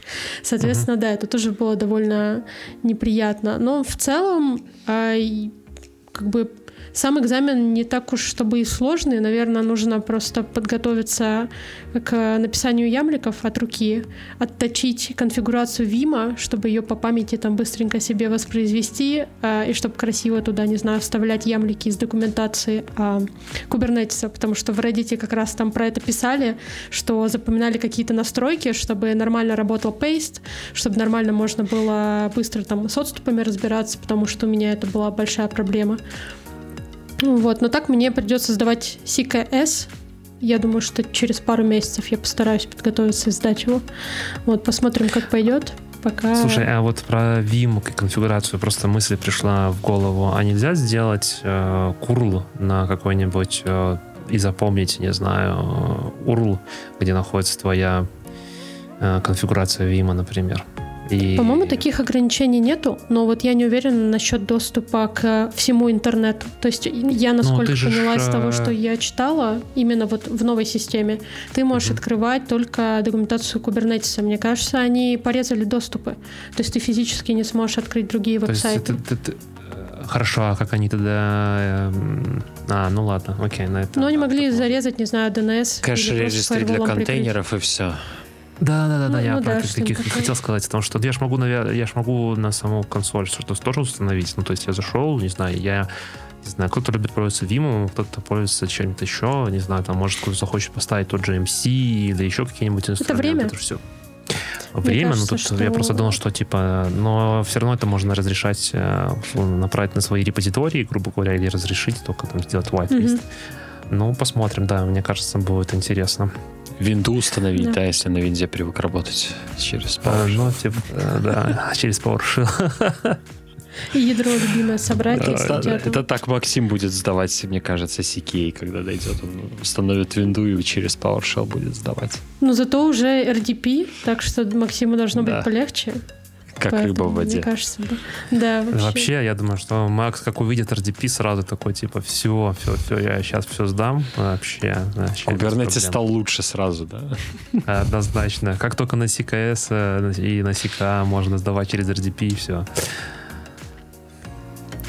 Окей, э, окей. Э, так, я смотрю, что у нас еще по новостям это был раз- разбор, э, то, что я сам накинул. Не знаю, будем ли мы сейчас это обсуждать, разницу между Docker Container D, серовой и RunC. Если да, то давайте. Итак, а, у нас тут есть довольно неплохая статья, которая дает нам, а, не знаю, общее понимание, из чего у нас сейчас состоят контейнеры и почему контейнеры больше не равно докер.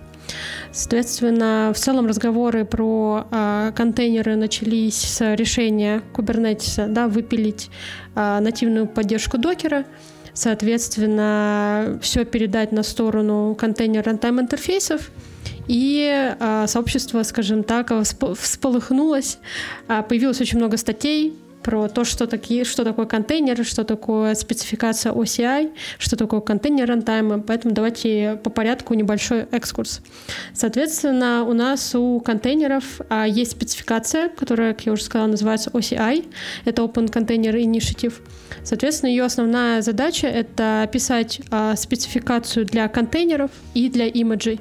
То есть у вас у вашего имиджа всегда есть э, манифест, в котором описано, да, там, какие слои, их э, ша, там, всякая метаинформация. И то же самое то у контейнера. То, то, что, то, что мы все пишем у себя на проектах, нахи, наши докер-имиджи, так называемые, да, то есть мы вот это все на самом деле не а, зависит от докера, это все описывается через э, спецификацию Open а, спецификацию вот эту вот, правильно я понимаю? Угу. То есть э, да. если я там в том же в том же Kubernetes перехожу с контейнер D на другую, да, то вот получается, что вот такая штука, что я могу как бы не париться о том, что вот у меня уже написан там миллиард моих э, имиджей, да, я могу не париться про эту штуку. Uh, да, в идеале, да. Иногда бывают, uh, скажем так, корнер-кейсы, да, нюансы, связанные с, скажем так, какими-то фичи специфичными да, а для докера штуками, например, если там вы привыкли использовать какие-то логин-драйверы или монтировать волюмы определенным способом, это может не работать, потому uh-huh. что это было, там, например, не включено в спецификацию. Но да, в целом, если у вас есть докер-файл, вы его собираете, образ из него собираете, условно говоря, там, докером, контейнер D или там подманом, у вас должно все работать. И оно будет работать на моей практике, то есть э, проблем со сбором сборкой вообще никаких не было. То же самое попытался сделать Kubernetes э, с контейнер runtime интерфейсом.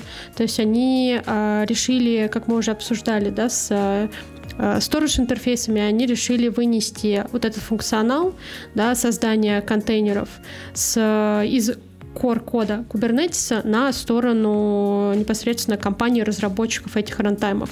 Таким образом у нас появился там а, контейнер D runtime, у нас появился Creo а, runtime от а, Red Hat, и у нас, например, есть непосредственно Docker. Он все еще остался, да, как там в рамках старых версий Kubernetes он все еще остался доступен для запуска.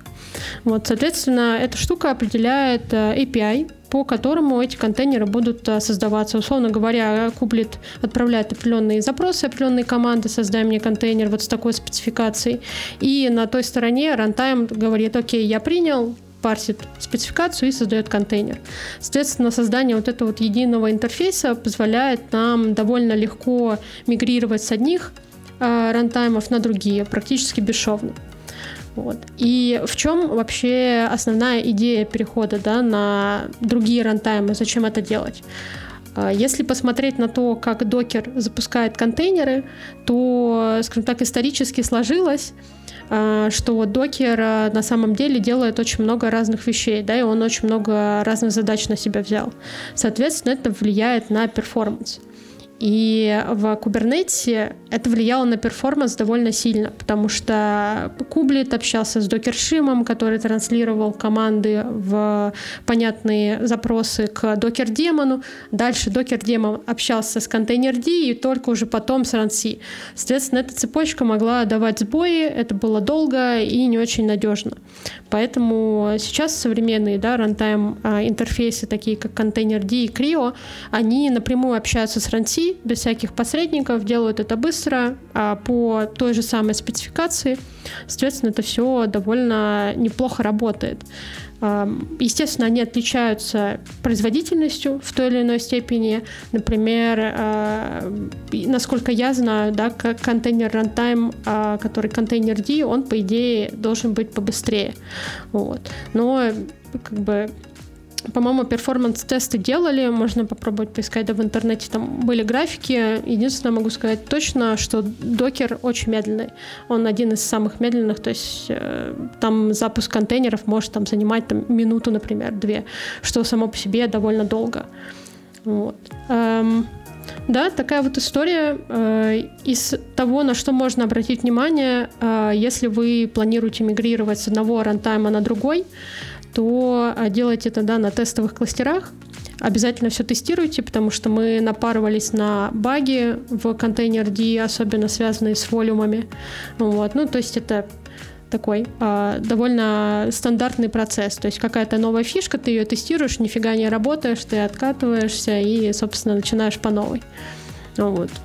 Мне интересно, пользовался ли вообще кто-нибудь, например, Creo на своих проектах, то есть доводилось ли кому-нибудь катать OpenShift например? Из вас как? Дорого. Дорого? Ну да.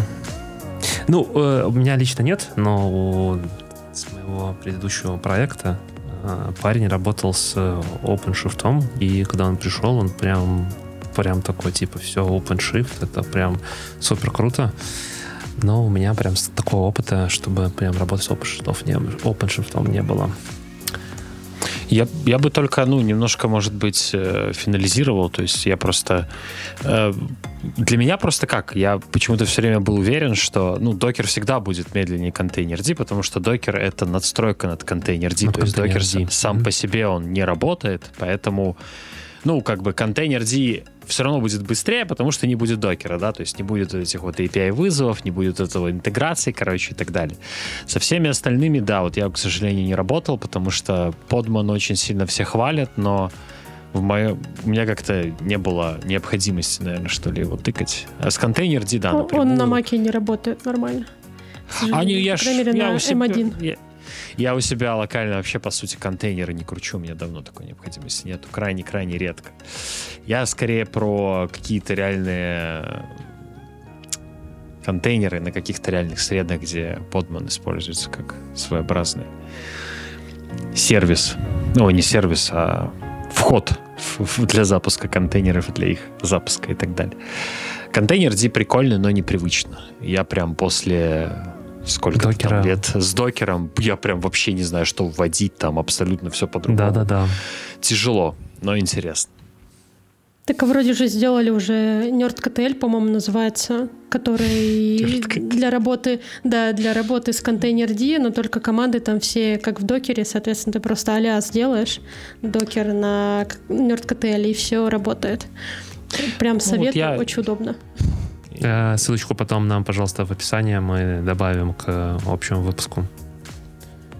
Да, ну тема интересная. На самом деле я своим студентам, которых я учил, тоже очень подробно эту тему рассказывал, и не, сла- не сразу было все это понятно, потому что я обучал как типа новеньких девопсов. Поэтому они первым с ним учили, что такое контейнеры, потом, что такое докер, а потом я им рассказал, что такое контейнер D, что такое Kubernetes, у них все больше и больше волосы дыбом вставали. Ну, вроде потом мы во всем разобрались. Да, да, именно Mind Explosion. Да, но в целом это очень сложная тема, и, к сожалению, не все это понимают. Но это очень важно знать, как у вас что работает под капотом, потому что чем больше мы уходим вверх с точки зрения абстракции, тем больше проблем внизу возникает. Поэтому надо тоже это все дело. Ну это да. Ну, мне кажется, на самом деле, что для Kubernetes избавление от докера это было на самом деле логично, потому что все-таки докер мне кажется, он больше для разработчиков. Они локально что-то там запустили, локально что-то потестировали, там Postgres себе подняли, все работает. Для продакшена чаще всего нет необходимости запускать там э, в том же Kubernetes руками контейнеры, да, там на ноде. То есть ты это отдаешь на откуп все-таки кублету, и ты этим не занимаешься вообще. Поэтому здесь необходимость докера, она, мне кажется, ну, для дебага, но для дебага у нас теперь есть эфемерные контейнеры, поэтому в целом тоже нет необходимости выполнять а, команды с докером. Поэтому шаг логичный. Я надеюсь, что перформанс а, улучшится значительно, и, может быть, это подстегнет разработчиков написать какой-нибудь а, еще рантайм супер производительный, не знаю, там на расте, На расте. со всеми, да, со всеми штуками. Вот как с языка снял, да.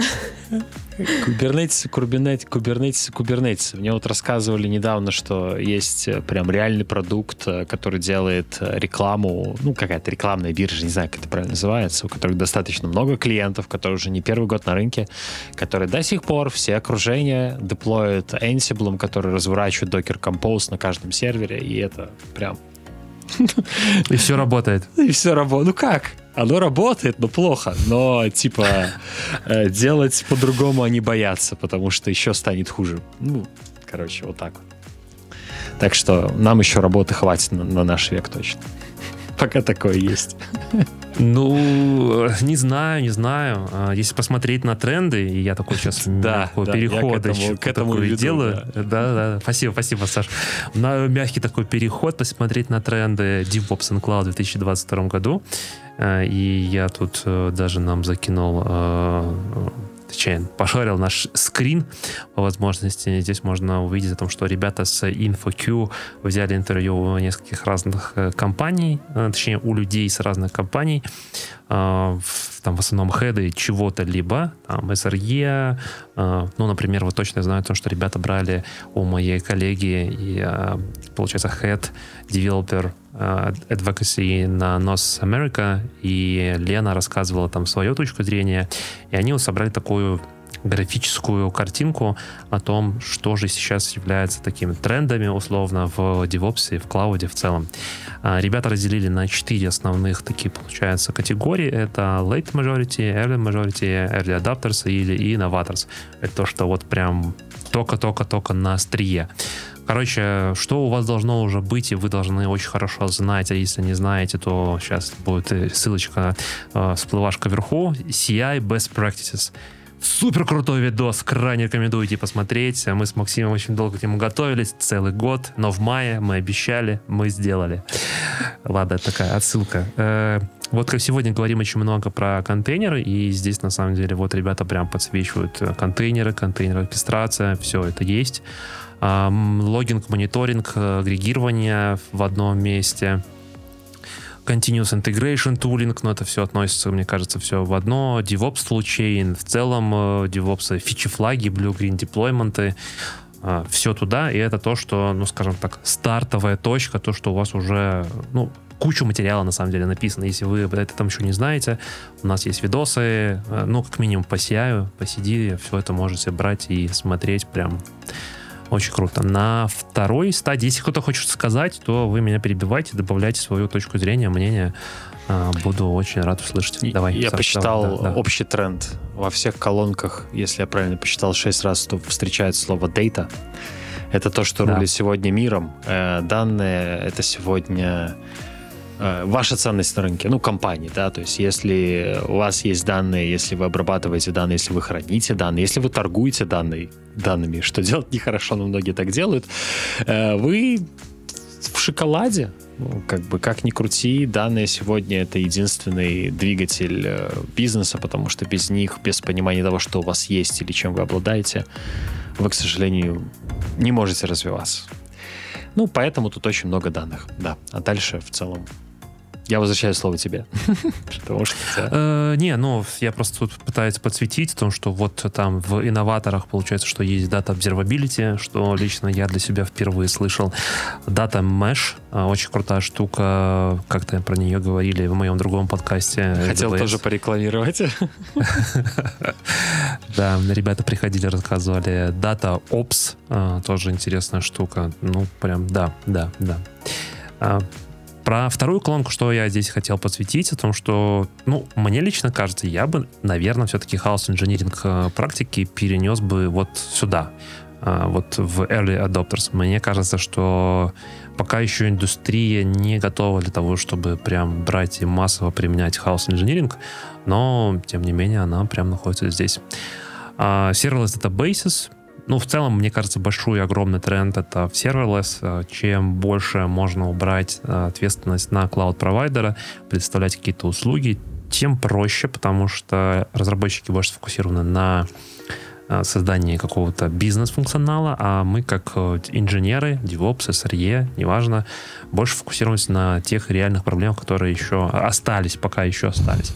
Может, скоро станет все вообще э, serverless, или как здесь, по-моему, где-то было no-code, Low-code. Да, no-code, low-code. Э, где-то это было. Ну, по крайней мере, в статье Первой точно колоночке. было. Да-да-да, в первой есть. Uh, low-code platforms, да, вот, вот, вот, вот. Uh, тоже сейчас это огромнейший тренд, как мне кажется, uh, к этому очень много идет, движется, да. Что здесь во второй колонке Early Majority? Здесь uh, из интересного, опять же, Continuous Delivery, Observability появляется, uh, Shift, shift Left on Security, InfoSec, GitOps, да, то есть если здесь было инфраструктура через код, то а, здесь GitOps, SRE появляется здесь, Enterprise а, DevOps Toolchain. Интересно, в чем разница? Ну, наверное, там вот как раз-таки OpenShift там или нет. Там Jenkins. А, ну Jenkins. Я, я думаю, там уже что-то такое, типа, посерьезному уже, ладно, Jenkins. Сервис Now, например.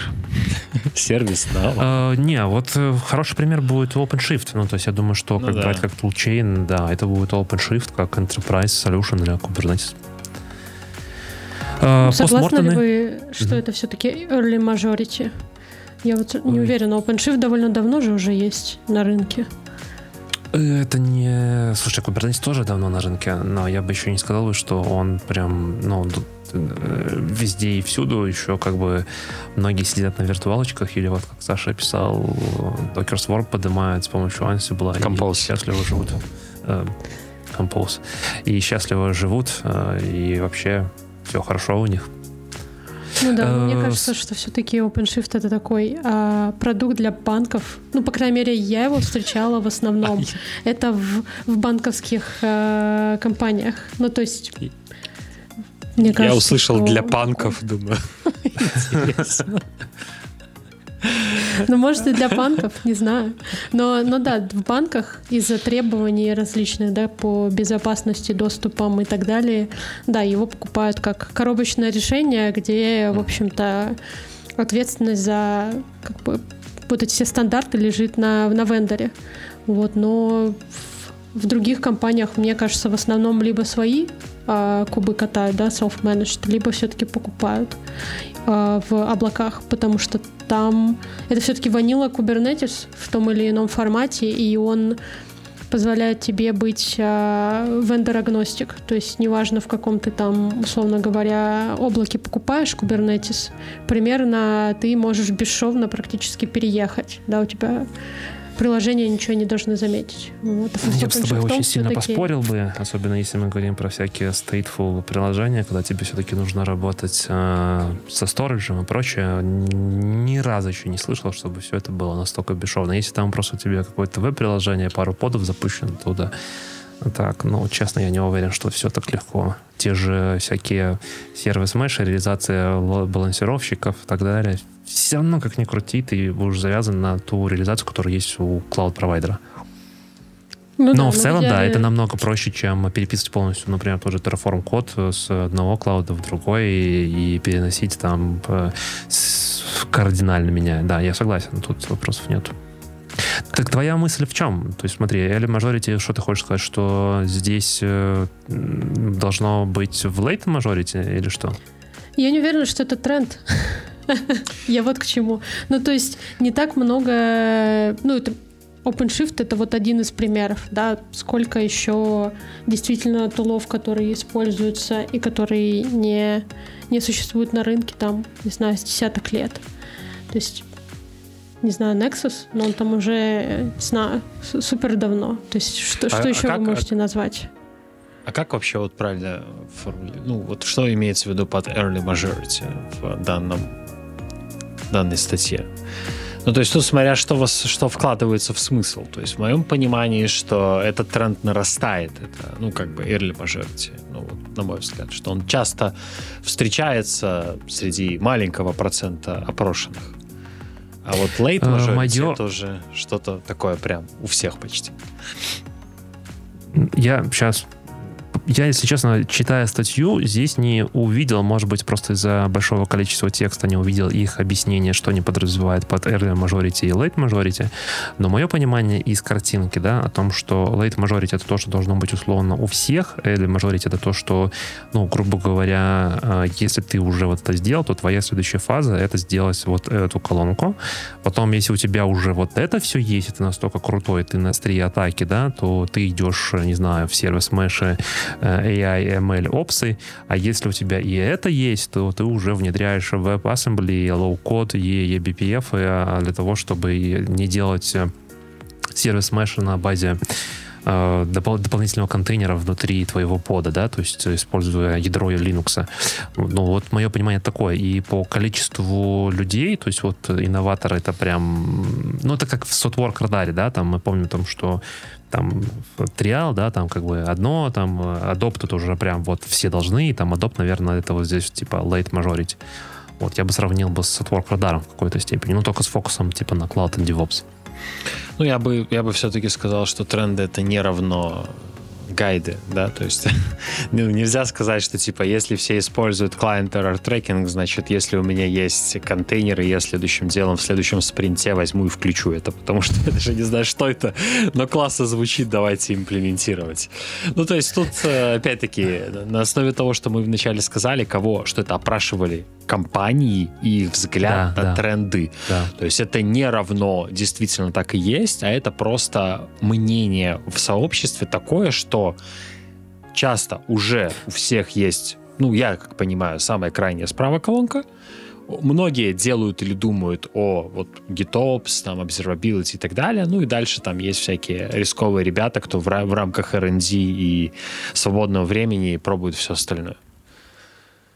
Не, смотри, для меня вот эти все тренды, да, и там тот же Softwork Radar, это первая, первая задача, это расширение своего горизонта да. э, видения, потому что, mm-hmm. опять же, когда ты работаешь на проекте, ты исключительно замкнут в том технологическом стеке, который у тебя есть. Да, то есть, например, я сейчас работаю в большинстве случаев с Amazon. Понятное дело, то, что я вот, ну, как бы, Amazon это большая часть рынка, но, тем не менее, это типа Amazon. При том, что я не могу потрогать весь Amazon, там, не весь AWS.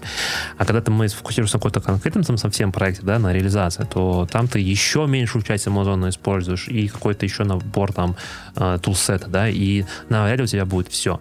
Но если ты хочешь расти именно как, э, ну, скорее так, архитектор, либо там, не знаю, сеньор DevOps, сеньор SRE, вот э, расширять свое видение, свой кругозор, то вот такие вот всякие, э, я бы сказал бы, это opinionated на английском, да, то есть это все-таки субъективный взгляд каких-то компаний, точнее, конкретных людей с разных компаний о том, что происходит э, на рынке IT-индустрии, э, ну или в данном случае конкретно это на DevOps and Cloud. Да? То есть если Softwork Radar — это одна консалтинговая контора, которая делает там раз в полгода, опять же, если хотите посмотреть, по-моему, там 25-й был или какой там, мы буквально недавно про него обсуждали, а, тоже ссылка здесь или где-то там, короче, где-то будет. То это тоже один из вариантов, тоже посмотреть. Ну, я для себя, например, ну, в большинстве случаев там вот первые две колонки, вот, наверное, кроме client error tracking, для меня, в принципе, все знакомо и более или менее понятно. Вот дальше я бы сказал, бы уже становится чуть меньше знакомо, да, то есть э, вот здесь, например, то, что мы обсуждали в Software Radar, про сальсу, например, и вот здесь она тоже подсвечивается как software security, supply chain, чтобы смотреть, а какие dependency у нас есть, да, что не тянем ли мы с собой какой-то э, dependency, в котором находится уже какая-то уязвимость, и вот на это сейчас прям большой тренд в том числе. Или FinOps, это прям огромный, то есть внутри клиентов, это AWS, я вижу огромный огромный запрос а, именно как вот FinOps. А давайте-ка посмотрим, как мы можем заоптимизировать, а где сократить расходы. И вот ребята прям продают отдельный курс. Я даже зашел, посмотрел, 600 баксов стоит. Э, бери, пожалуйста, покупай. Э, Это Интересная кто? тема, но я... А там прям есть у них сайт, по-моему, так и называется, Learn, я могу сейчас ошибаться, Learn FinOps.org, да, вот, по-моему, вот, да. Ты прям так даже Да, это сертификация идет через э, тот же Foundation, что и Kubernetes, как это называется, забываю Linux Foundation? По-моему, через них тоже сертификация идет. Если нажать на ссылку, это на них в итоге перенаправит. Ну да, Э, не, но покупка, по-моему, не на них перенаправляла. Вот отдельно прям. Ну, во-первых, зарегистрироваться надо.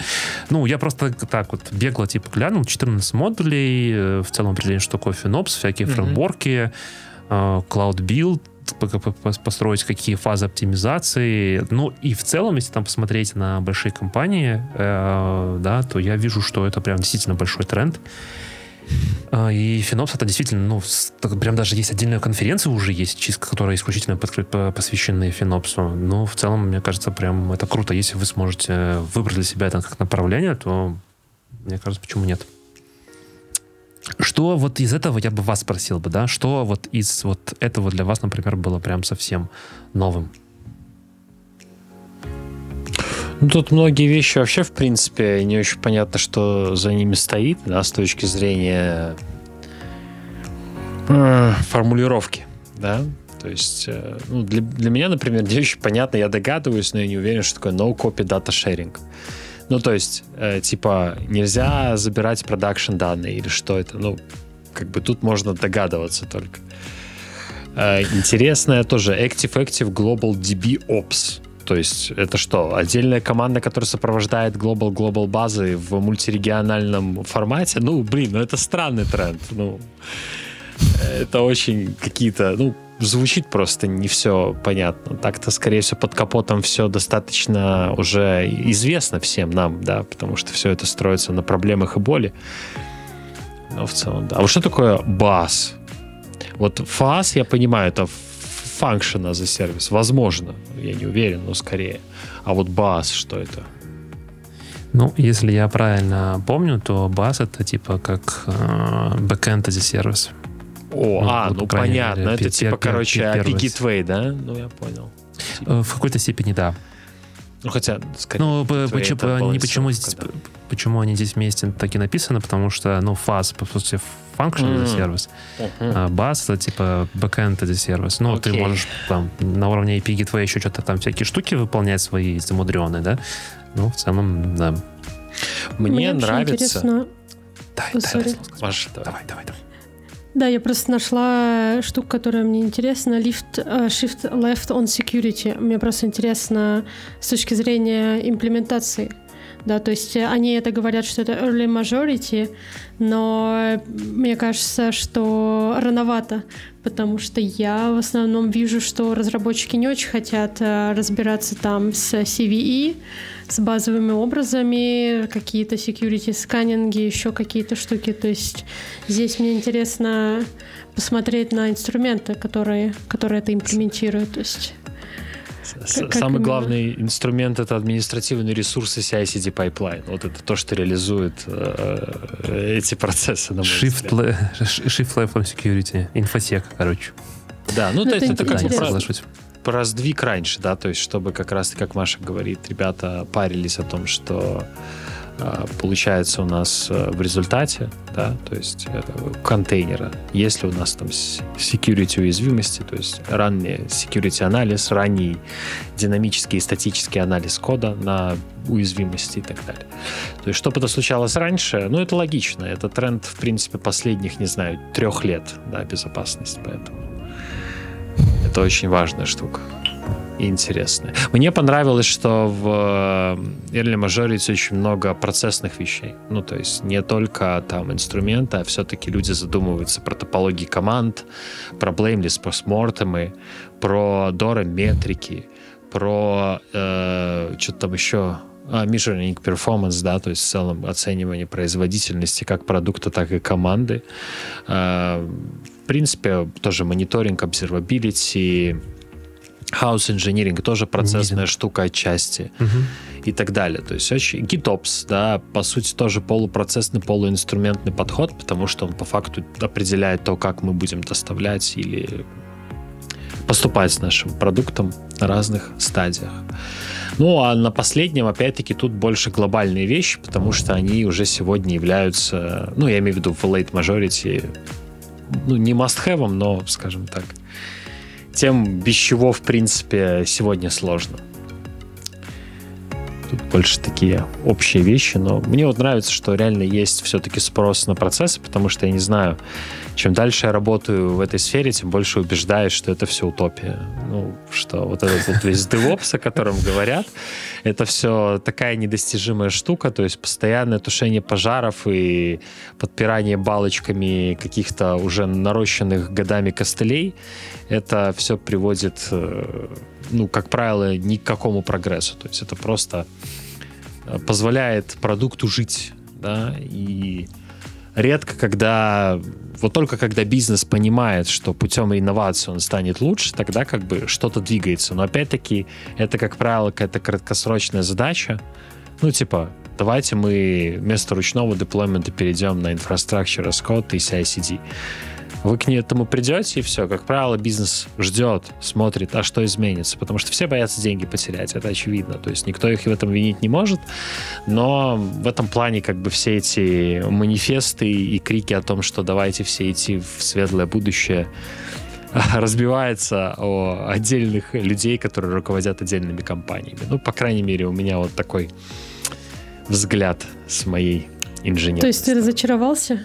В девопсе? Нет, нет, я наоборот рад. У меня много работы, и моя работа высокооплачиваемая. Я наоборот рад, честно говоря, потому что мы все нагоняли тут пессимизма про всякие э, боты, которые пишут за тебя код, про всякие no-ops, no-code. круто.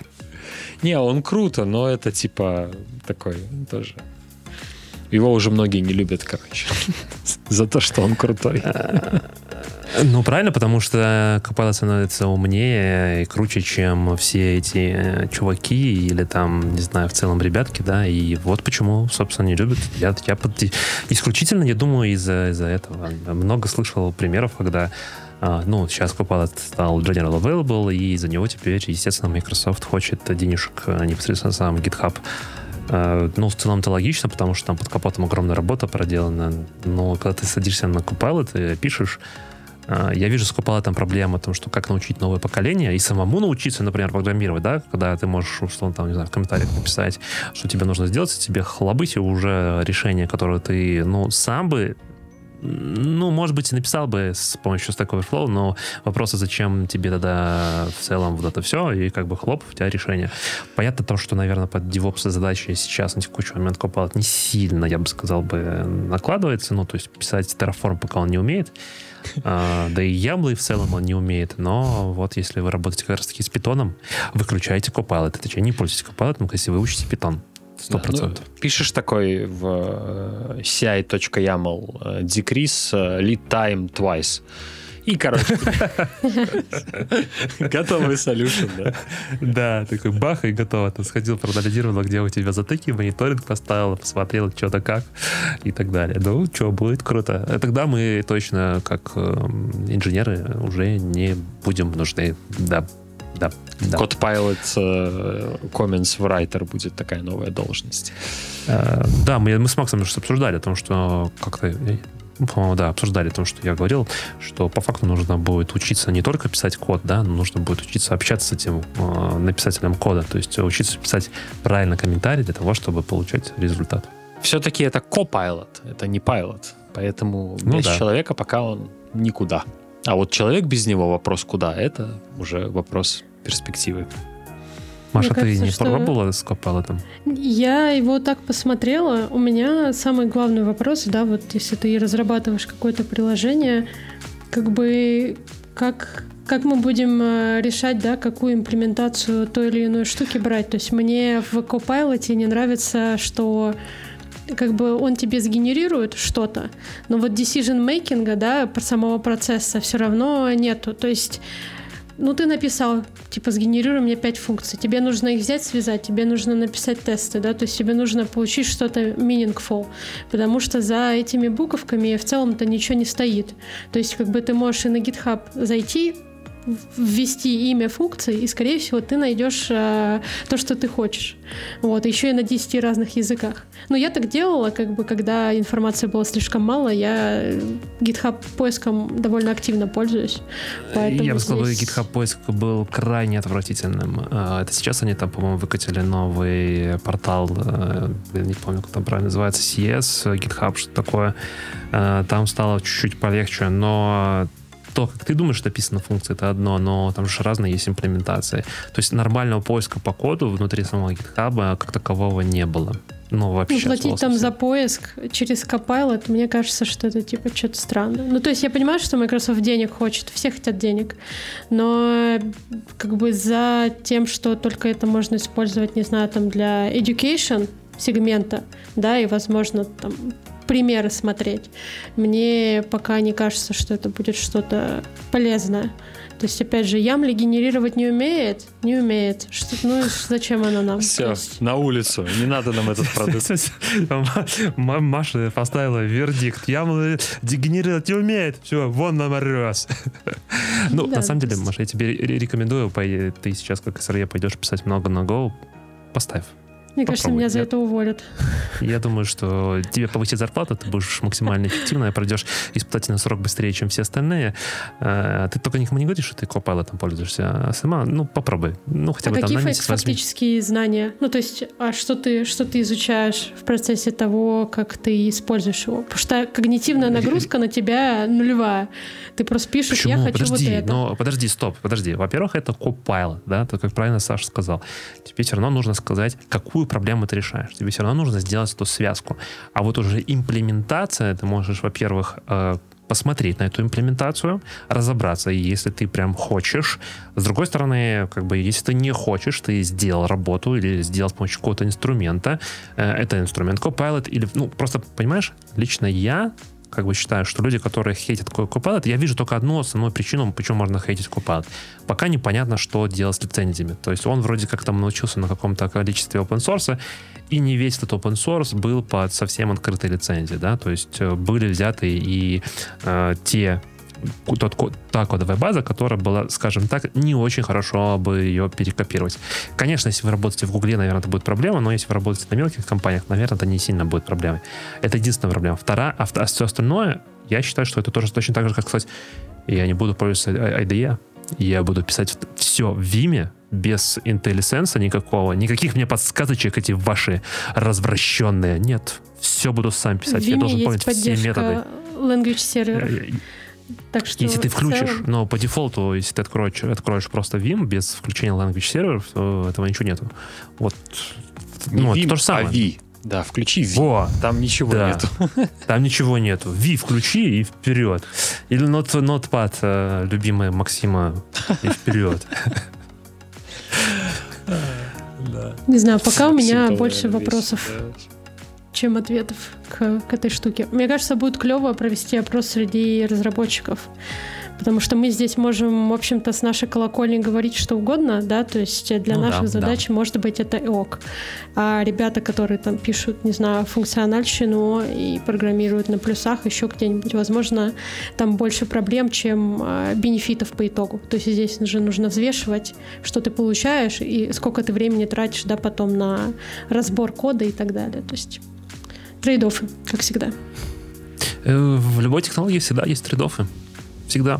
Это как бы весьма очевидно, но я лично считаю, что Copal это очень крутейшая штука. Э, если вы только учите программирование, не пользуйтесь, а если вам просто нужно писать, э, вы не хотите заморачиваться сильно там с гуглением, да, потому что по факту Copilot просто убирает, это точно так же, как в Kubernetes убрали докер, да, а, мы по факту быстрее просто пишем, достигаем результата. Вместо того, чтобы пойти на Stack Overflow или на GitHub Search, поискать что-то, мы пишем а, какую-то вразумительную комментарий или начинаем писать свой кусочек кода, и Copilot вместо вот всех этих дополнительных прослоек сам ходит и тебе выплевывает результаты. Ты в том числе можешь выбрать, какую имплементацию ты хочешь взять. По-моему, фантастически это, круто. Это, на мой взгляд, Copilot это что-то типа датчики слепизо в машинах. То есть наличие этого угу. датчика не освобождает от необходимости смотреть в зеркала это да. строении. Вот. То же самое. То есть если использовать его для того, чтобы просто делать свою работу быстрее, делать это вдумчиво, а не так, что ты взял, как говорила Маша, 5 функций, отправил pull request, пришел лид и сказал, что за ну, вот и все, да, все код-ревью. Потому что ты мало того, что не понимаешь, что внутри, более того, как бы банально не, со, не соответствует там код-стайлу, который вы используете в командах и так далее. Но если просто банально ты не помнишь, как сделать пузырьковую сортировку, потому что тебе это нафиг не упало помнить в голове, ну, то есть... Э, да сделать... дело даже не в этом, а, например, если ты там сделаешь, хочешь, хочешь сделать какую-нибудь аутентификацию через API, да, потому что тебе нужно к Jira подключиться, ты начинаешь это писать, хлобыч, у тебя появилась реализация этого на том же питоне. То есть есть, ну, блин, come on, ребята, ну, это просто убирает э, тот момент, когда вы открываете браузер, пишете google.com, начинаете писать, не знаю, как сделать там что-то. Э, да, и находите конкретную проблему, потом находите на Stack Overflow какое-то решение, возможно, не самое оптимальное в том числе, и идете вставляете. Ну, просто Copilot это делает, ну, вот убирает этот промежуточный этап, когда ты идешь в Google, просто набираешь все то же самое, когда возникает вопрос. А если как бы все сам помнишь, умеешь писать, то, ну, круто. Окей, мне кажется, мы ушли в дебри. Я смотрю на наш таймер, на час 46. Я, на самом деле, предлагаю уже немножко потиху закругляться. Хотел сказать спасибо большое, Маша, тебе, что ты пришла. Для себя сделал выводы, что я, мне нужно больше молчать, тебе в следующий раз давать больше слова. А, мне показалось, что ты сегодня очень мало говорила. Я надеюсь, что ты придешь еще к нам э, не раз. Придешь? Мы же тебя не обижаем. Нет, меня не обижают, но если позовете, то приду. Я постараюсь побольше говорить, просто это не всегда, не всегда удобно, скажем так. Мы же не в одном помещении сидим, поэтому сложности это онлайна. Есть, это есть минусы ремоута, но, к сожалению, как есть. Как есть. Меня не обижают, но я приду, если позовете. Звучит как-то очень в какой-то части неправда. Это все в тайминге. Да, будем очень рады тебя видеть у нас в гостях. А, надеюсь, было очень полезно послушать про обновление Kubernetes на версию 25, про сертификацию. Если вы тоже готовите сертификации, пишите, какие ресурсы вы используете. Может, что-то новое мы узнаем. А, пишите, хотите ли вы увидеть какой-нибудь, не знаю, стрим по тестовому экзамену по СК. А, я думаю, что, может, что-нибудь такое замутим. Ну, еще раз хочу сказать огромное спасибо тебе, Маш, что пришла в гости. Спасибо, ребят. Было круто. Ну что, поехали нашу заводную. DevOps Kitchen Talks. Закончили готовить.